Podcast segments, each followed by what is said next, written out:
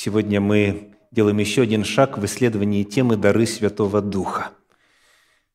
Мы добрались практически до конца пути.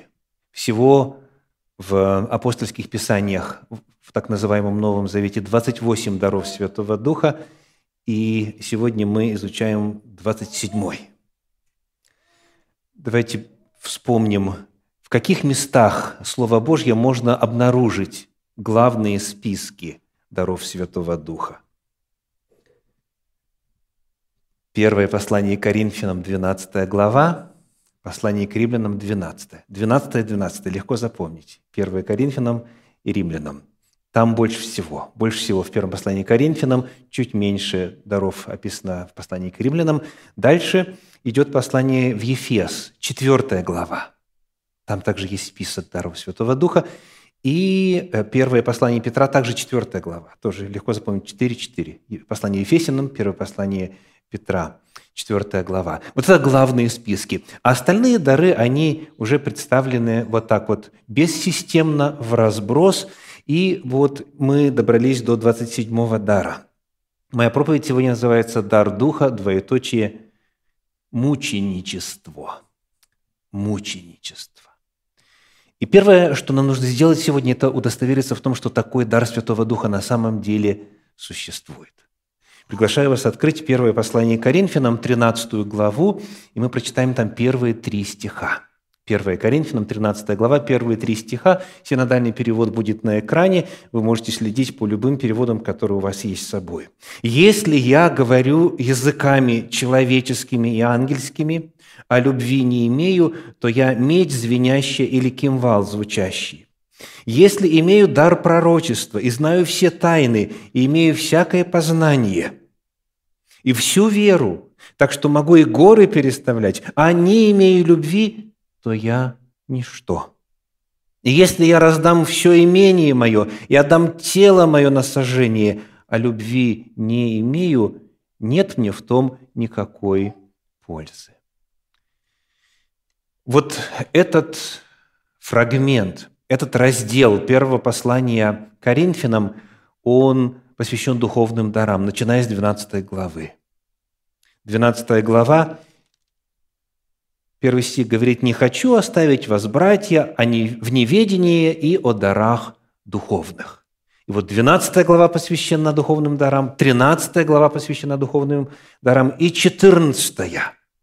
Так, 14 главе о даре языков, о даре пророчества, о даре истолкования. То есть вот этот вот блок 12, 13, 14 главы, этот блок посвящен описанию духовных даров. Давайте удостоверимся, что среди них на самом деле есть такой дар, как мученичество или дар страдать за свою веру, страдать ради Бога.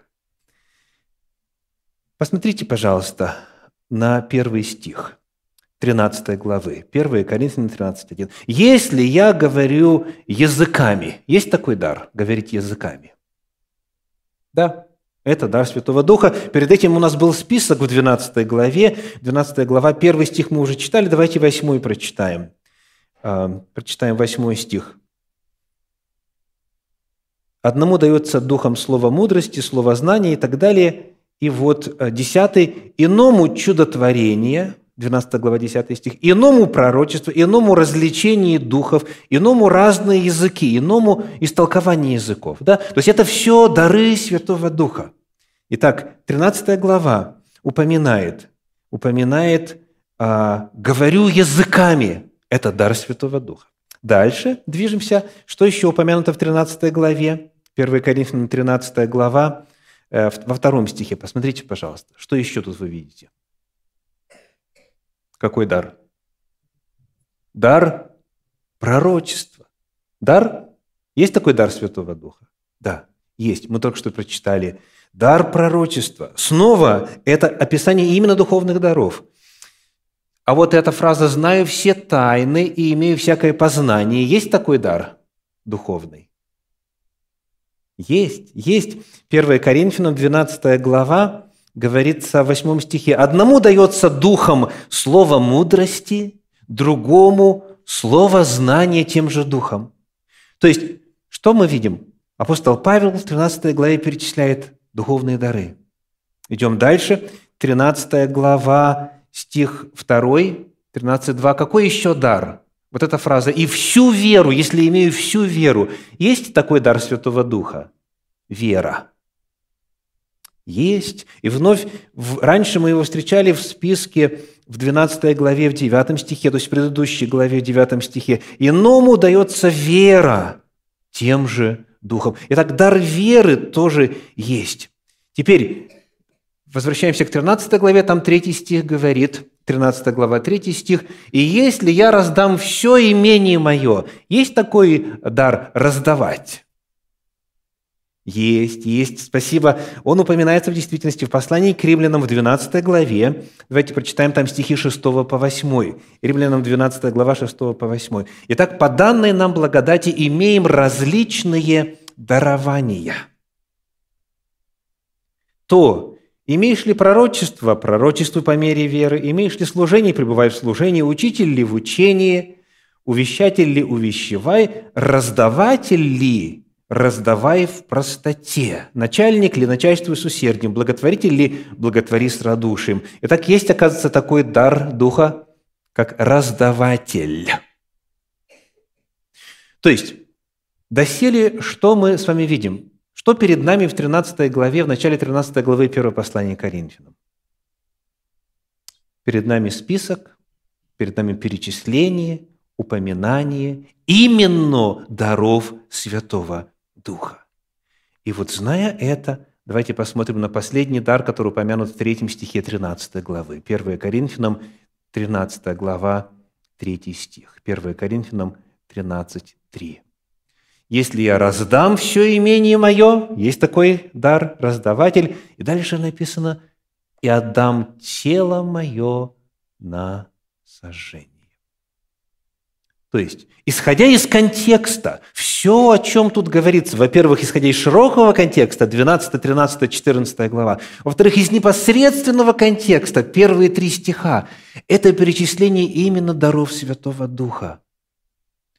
Посему мы заключаем, что и вот это «отдам тело мое на сожжение» – это духовное действие. Это еще один дар. И его обыкновенно в литературе обозначают именно так – дар мученичества. Кто из вас когда-нибудь обжигался? Поднимите руку, пожалуйста. Угу. У кого потом волдыри были такие вот где-то на, на сантиметр, так? Кому потом кожу приходилось а, об, обрезать, а пересадку кожи никому? Отдать тело свое на сожжение, то есть чтобы кто-то специально, намеренно это сделал, это противоестественно. Вот чуть-чуть там, как говорится, кипяточек, да, а, коснется тела, а, автоматически сразу же отдергиваешься. То есть здесь описывается явление неестественное, когда человек отдает себя на мучения ради Господа. Это нечто, что превышает, превосходит обыкновенные параметры человеческого бытия. Дар Святого Духа, один из даров Святого Духа – это мученичество. Итак, мы с вами увидели этот дар, удостоверились, что такой дар в действительности существует. Теперь помните ли вы людей, которые описаны на страницах апостольских писаний, в жизни которых этот дар проявился? Которые вот к мученичеству относились не так, как мы к кипятку и к огню, и, в принципе, к мучению. Голова начинает болеть, сразу же хочется выпить что-нибудь, да? Там зубная боль. Человек не хочет мучиться. А здесь люди это делают, и Помните ли вы некоторые имена? Стефан, Исаия,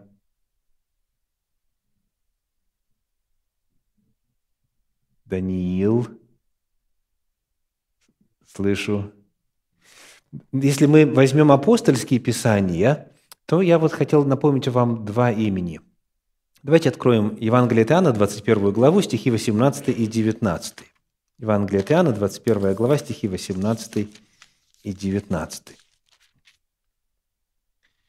«Истина, истинно говорю тебе, когда ты был молод, то припоясывался сам и ходил, куда хотел, а когда состареешься, то прострешь руки твои, и другой припояшет тебя и поведет, куда не хочешь. Сказал же это, давая разуметь, какую смертью Петр прославит Бога.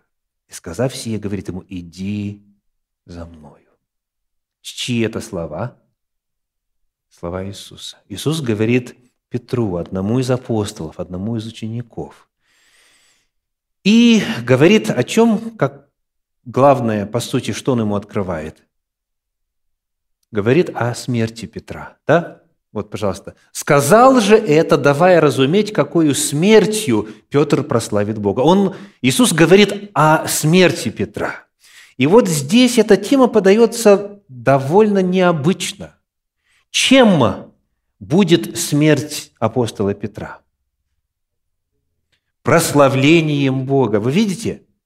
Главный тезис здесь заключается в следующем. Смертью, оказывается, вот тем последним своим действием в жизни, смертью своей, можно прославить Бога. Тема смерти – это табу для многих, и во многих культурах об этом предпочитают не разговаривать и так далее. Очень редко поднимается, когда уже, так сказать, вынужден и прочее. И смерть – это всегда трагедия. Смерть – это всегда горе. Но это горе может, согласно словам э, Спасителя, может быть способом прославить Бога. Сие сказал он, давая разуметь, какую смертью Петр прославит Бога. Некоторые своим последним действием также дают, воздают Богу славу. Теперь, как же должен был умереть Петр? Давайте посмотрим на предыдущие слова – на 18 стих. Каким именно образом, какой вид смерти? Сказано «прострешь руки твои». В современном переводе э, российского библейского общества написано «раскинешь руки твои». Обращаясь к э, энциклопедии Брагауза и Ефрона, любому другому историческому справочнику, мы найдем примерно следующее. В Риме его, Петра, постигает мученическая смерть, через распятие вниз головой при императоре Нероне. Соответственно, в Риме есть и церковь, которая построена на месте этой казни. Петр был распят. Прострешь руки твои, да? раскинешь руки твои. Он был распят, распят вниз головой. И вот говоря это, Иисус провозглашает, ты этим самым прославишь то есть у Петра было откровение из уст самого Иисуса о том, что его жизнь закончится мученически, и о том, что это будет актом богослужения, актом славословия. И вот дальше, когда мы читаем Священное Писание на эту тему, мы находим во втором послании Петра, то есть в том, что сам апостол Петр написал, второе послание Петра, а, глава 1, стихи 13 и 14. Вот что написано. Справедливым же почитаю, пишет апостол Петр, доколе нахожусь в этой телесной храмине, возбуждать вас напоминанием, зная, зная, что скоро должен оставить храмину мою, как и Господь наш Иисус Христос открыл мне. Что мы находим здесь? Он знает, как он умрет – и более того, он знает еще что? Когда умрет. Что вы здесь видите? Какое слово об этом свидетельствует? Знаю, что скоро, знаю, что скоро должен оставить храмину мою. То есть Петр знает, что жизнь его закончится мученически, он знает, как он оставит этот мир. И тем не менее, вот попытайтесь найти в его словах какой-нибудь страх, или какую-нибудь скорбь, или какое-нибудь несогласие по типу цари, царя Изекии. «Господи, в приполовине дней моих я должен уходить в преисподнюю». И вот а, он плачет и стонет, и выпрашивает себе жизни. Ничего подобного мы здесь не находим. Петр говорит о своей смерти спокойно, как о факте, который он принял, к которому он готов, и он об этом не смущается говорить на публику. Он пишет об этом для всеобщего обозрения. Он знает о своей скорой смерти, но говорит об этом спокойно. И когда пришел час, на самом деле, как э, известно нам из зашедших исторических сведений, когда его приговорили к смерти путем распятия, он сказал, «Я недостоин быть распятым так, как распяли моего Господа». И он попросил, чтобы его распяли вниз головой. То есть он встретил свою смерть стоически, мужественно, с радостью, спокойно, потому что он обрел, обрел от Господа дар мученичества. Вот это поведение для э, человека, в принципе, неестественно. Оно противоестественно. Оно сверхъестественно, потому что мы говорим с вами о духовных реалиях. Это именно дар Духа, дар Святого Духа, мученичества. Еще один человек, которого я хотел бы вспомнить с вами, это э, тот, о котором записано в 9 главе послания книги «Деяния апостолов», стихи с 15 по 17. Давайте прочитаем. «Деяния апостолов», 9 глава, стихи с 15 по 17. «Но Господь сказал ему, «Иди, ибо он есть мой избранный сосуд, чтобы возвещать имя мое пред народами, царями и сынами Израилевыми. И я покажу ему, сколько он должен пострадать за имя мое». Она не пошел и вошел в дом, и, возложив на него руки, сказал, «Брат Савл, Господь Иисус, явившийся тебе на пути, которым ты шел, послал меня, чтобы ты прозрел и исполнился Святого Духа. Первое, э, на что я хочу обратить ваше внимание, это слова Господа Анании. Анания э, был, как написано, учеником, одобряемым по закону, прочее, прочее, был известным человеком. И вот он получает откровение о том, чтобы пойти и возложить руки на, на Савла. И 16 стих говорит, «Я покажу ему, сколько он должен пострадать за имя мое». Это называется призвание. Это вот первый момент, когда через Ананию открывается Савлу его миссия. Миссия такая – проповедовать перед язычниками, перед иудеями и второй элемент миссии – страдать. Кому-нибудь из вас нравится такое призвание? Страдать.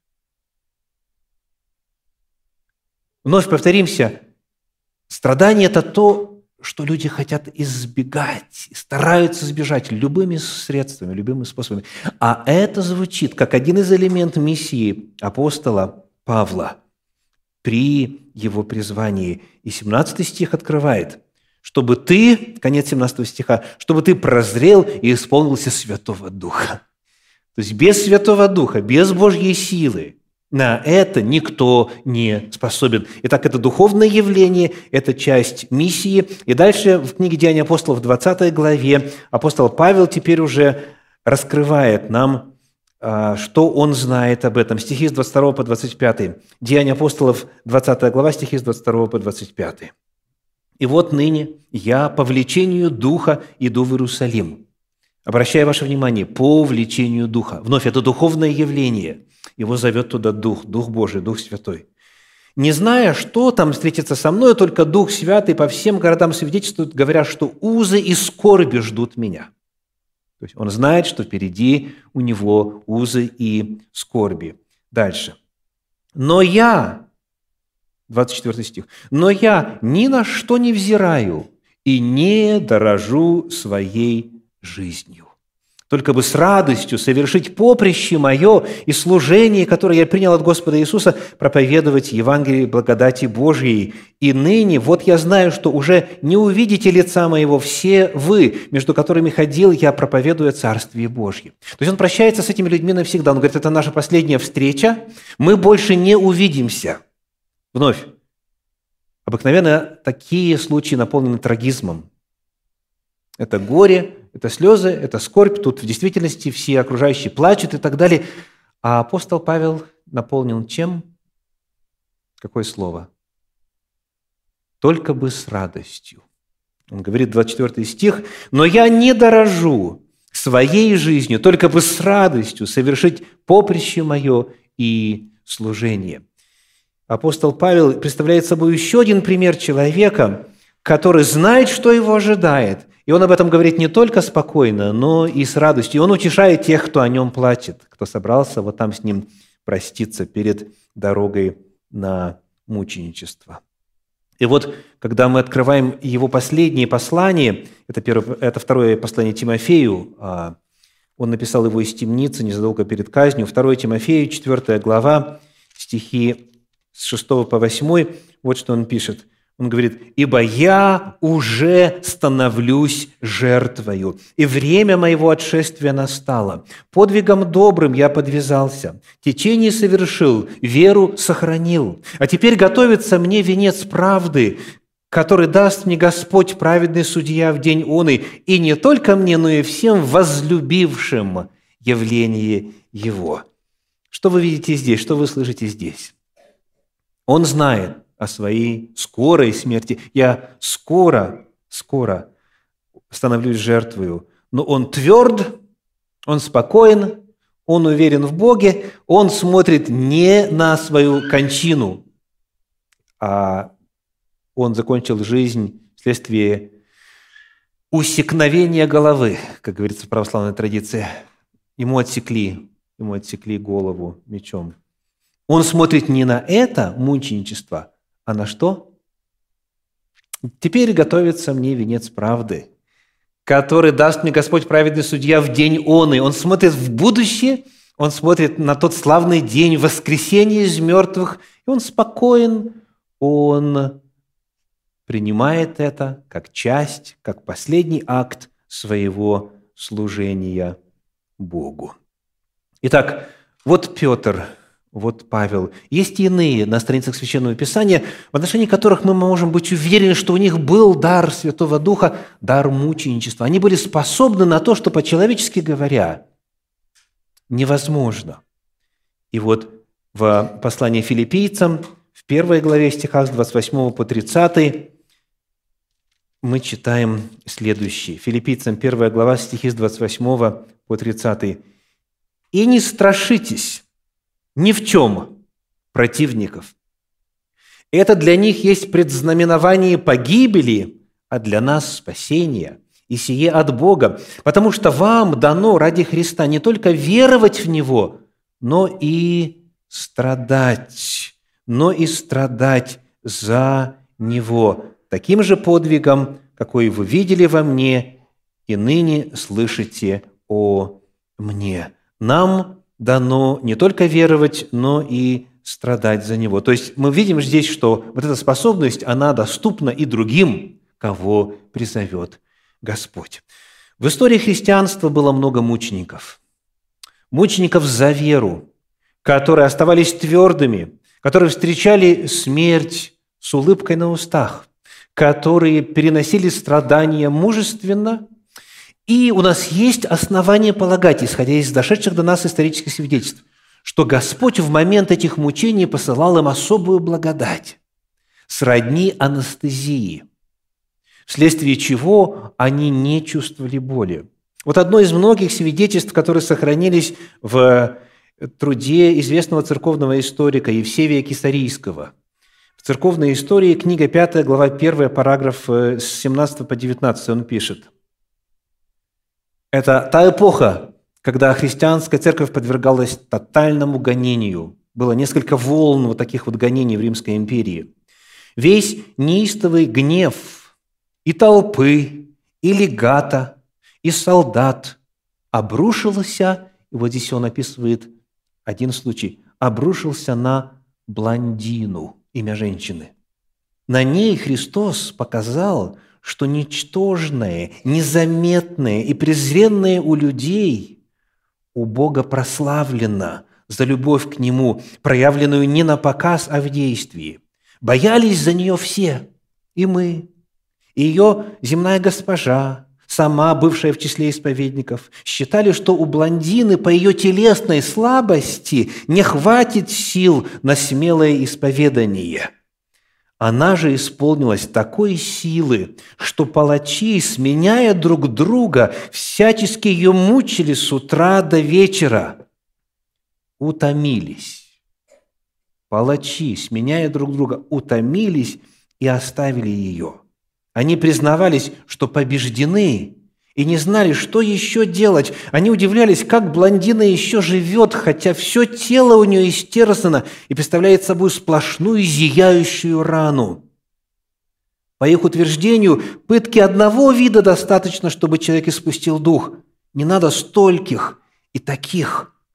Но блаженная, как настоящий борец – черпала новые силы в исповедании. Она восстанавливала их, отдыхала, не чувствовала боли, повторяя, «Я христианка, у нас не делается ничего плохого». Один из многих случаев, которые зафиксированы в исторических документах, о том, что в действительности есть дар Духа мученичества, и когда Господь дает эту способность, Он дает человеку и силы пройти через эти мучения, не чувствуя боли.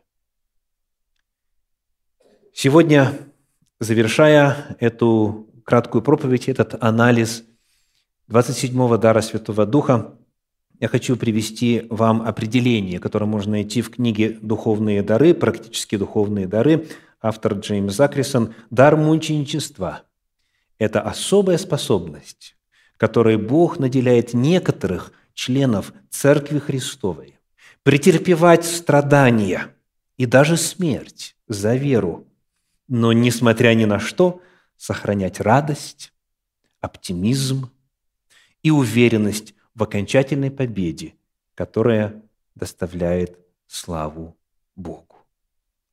Дар Духа, двоеточие, мученичество.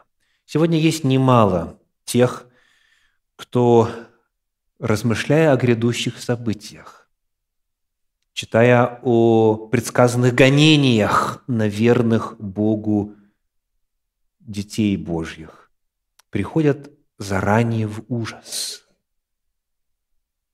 Некоторые даже высказываются, хоть бы мне Господь умереть раньше начала преследований. Многие вглядываясь вот в эту даль, которая наполнена гонениями, мучениями, истязаниями за истину, за Бога, за веру в Него и за любовь к Нему, они и переживают, и боятся, и тревожатся, и заранее пребывают в подавленном состоянии. Возлюбленные, Сегодняшнее исследование Священного Писания открывает нам совершенной четкостью, что если Господь кому-то из нас допустит стать мучениками, если кому-то из нас именно так доведется прославить Бога, знайте, что Господь пошлет и необходимые силы, пошлет необходимое помазание Святого Духа, чтобы человек был в состоянии это вынести, чтобы это в действительности было Богу славой. Знаете, что вот это обетование, которое оставил Господь, и причем неоднократно повторил на странице Священного Писания, что никому из нас не даст Господь испытания сверхсилы, но пошлет и подкрепление, чтобы мы могли перенести. Это испытание верно и истинно. Потому что бы ни было впереди – что бы нас не ожидало. Если придется пройти через страдания, будем знать, что Господь сделает нас способными реагировать на них, реагировать на эти мучения точно так же, как Петр, Павел и иные.